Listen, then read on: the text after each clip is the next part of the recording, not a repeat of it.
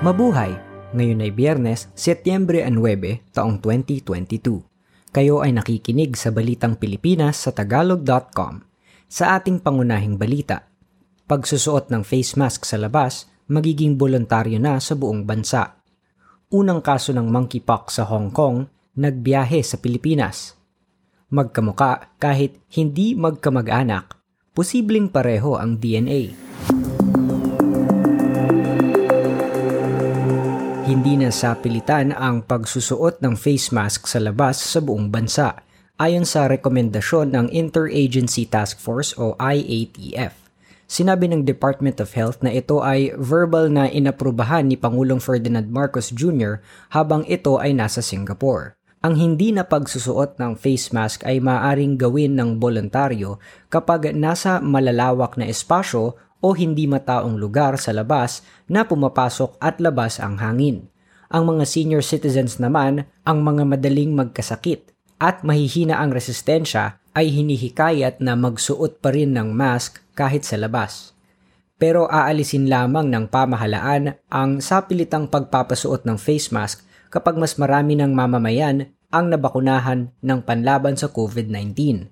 Maaring simulan ito sa huling quarter ng 2022 sa ngayon, mayroon ng 72 milyon 600 at 70 libong mga Pilipino ang nakakakompleto na ng kanilang pangunahing bakuna, samantalang 18 milyon 300 at 30 libo ang may booster na laban sa COVID-19.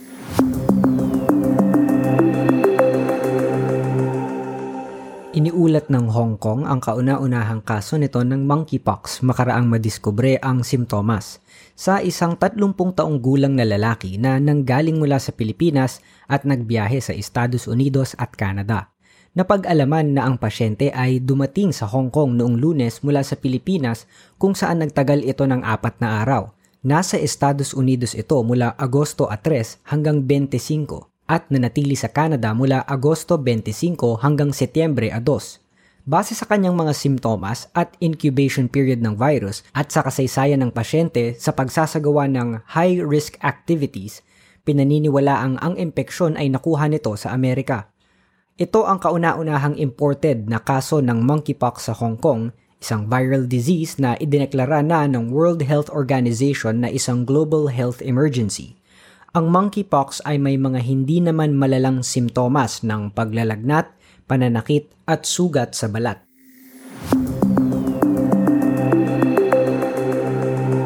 Inihinto na ng Commission on Higher Education o CHED ang Study Now Pay Later program. Ang programing ito ay tumutulong sa mga estudyante sa kolehiyo na makapag-aral sa pamamagitan ng pagpapautang ng babayaran nila makalipas ang graduation. Sinabi ng CHED na hindi nakakabayad ang karamihan sa mga umutang na estudyante at nauuwi lang ang pamahalaan sa pagpapatawad ng mga inutang. Inamin ng CHED na karamihan sa hindi makabayad ay mga hindi makakuha agad ng trabaho makalipas na matapos ang pag-aaral. Napag-alaman na mababa pa sa 10% ang nakakabayad ng kanilang utang. Upang matulungan ang mga estudyanteng kulang sa pampaaral, ang CHED ay naghanda ng isang bilyong piso sa ilalim ng Unified Student Financial Assistance System for Tertiary Education o UNIFAST para sa mga naka-enroll ng estudyante. Ang utang ay babayaran ng estudyante bago magtapos sa kolehiyo. Patuloy na bumabagsak ang halaga ng piso at naitala ang panibagong pinakamababang palit habang ang dolyar ay gumaganda sa inaasahang rate hike ng US Federal Reserve. Sa pagsasara noong Webes, ang isang dolyar ay katumbas na ng 57 piso at 18 sentimo. Ang piso ay bumagsak na ng 10.7% ngayong taong ito at bagsak ng 1.4% ngayong Setyembre. Mas kumonti ang mga walang trabahong Pilipino nitong Hulyo sa harap ng patuloy na pagkakabukas ng ekonomiya. Gayunman, marami ang naghahanap pa ng dagdag na trabaho para tumaas ang kanilang kita.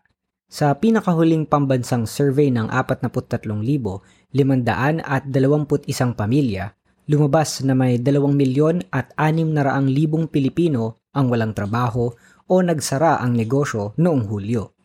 Ito ay mababa mula sa 2 milyon siyam naraan at siyam na pung libong walang trabaho noong Hunyo at 2 milyon 700 at 60 libo noong Abril ang iniulat ng Philippine Statistics Authority.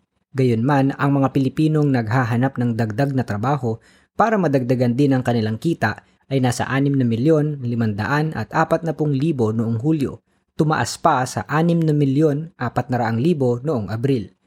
Lumabas na nasa 13.8% ang unemployment rate noong Hulyo.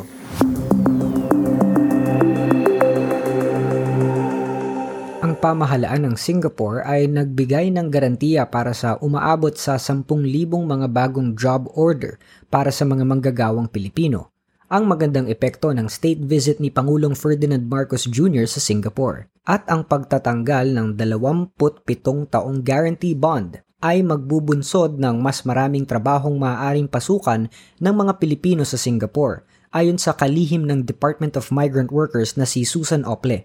Kabilang sa mga kailangan sa Singapore ang 5,000 aircraft technicians, 3,000 healthcare workers, 1,000 skilled workers sa engineering, 500 manggagawa sa edukasyon at 300 manggagawa sa IT sector.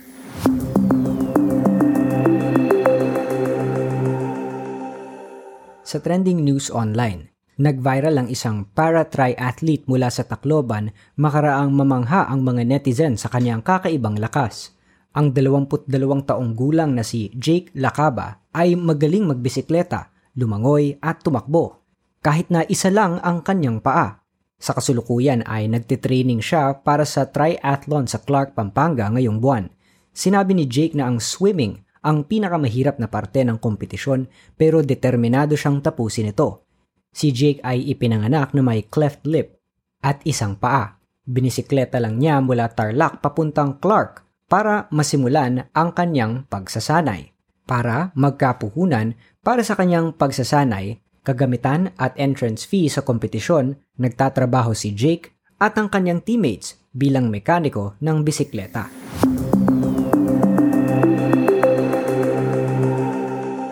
Sa balita sa palakasan, Nagbuslo ng 22 puntos si Luna Ozar para matalo ng Gilas Pilipinas Women's Youth Team ang Maldives sa score na 110 to 28. Nakumpleto rin nila ang pagwalis sa Group A upang makuha ng diretsyo ang pwesto para sa semifinal sa FIBA U18 Women's Asian Championship Division B sa Koramangala Indoor Stadium sa India labing isa sa labing lima ang naibuslo ni Ozar kasama ang isang layup na nagbigay sa Pilipinas ng 85 puntos na ungos sa huling 24 na segundo ng laro.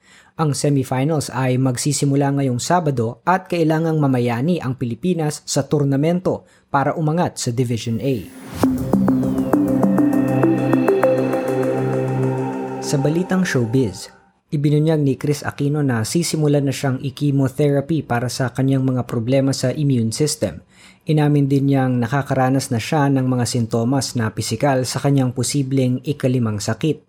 Sinabi ni Chris sa kanyang Instagram page noong Setyembre 7 na minsan ay gusto na niyang sumuko dahil sa pagod at dahil hindi na makatayo sa kanyang higaan. Sa kabila ng kanyang kalagayan, sinabi ni Chris na ang nagpapalakas sa kanya ay ang kanyang mga anak na lalaki at ang mga nagdadasal para sa kanyang paggaling.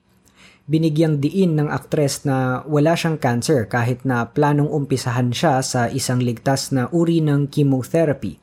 Nilinaw ni Chris na nakita ang tatlo niyang autoimmune condition sa Pilipinas at sumunod ang ikaapat na sakit ay nakita sa Houston, Texas. Sa kasamaang palad, may nakita pang posibleng ikalimang autoimmune disease kay Chris. Sa ating balitang kakaiba, Natag ka na ba sa Facebook pero hindi mo sariling litrato kung hindi kamukha mo ang itinag sa pangalan mo? Sa isang pag-aaral ng mga siyentista sa Espanya, lumalabas na ang magkakamuka ay maaring may kaparehong gene sa kanilang katawan isang koleksyon ng mga litrato ng mga hindi naman magkamag-anak pero magka-look alike ang inanalisa ang kanilang DNA. Nadiskobring ang matinding pagkakahawig ng mga pinag-aralan nila ay may magkapareho ring gene variants. Sinabi ng mga mananaliksik na ang pagkakawangis ng mga tao ay may magkapareho ring genotypes. Ang pinag-aralan nila ay ang mga nilitratuhan ni Francois Burnell, isang Canadian artist na 23 taon nang kumukuha ng litrato ng mga magkakamuka sa iba't ibang panig ng mundo. Kinuhanan din sila ng laway para sa DNA analysis. Sa kabuuan, lumabas na ang mga individual na ito ay may mga kaparehong genotypes, pero magkakaiba sa kanilang DNA methylation at microbiome landscapes. Yan ang kabuuan ng ating mga balita ngayong Setyembre 9, taong 2022 para sa tagalog.com. Basta sa balita, lagi kaming handa.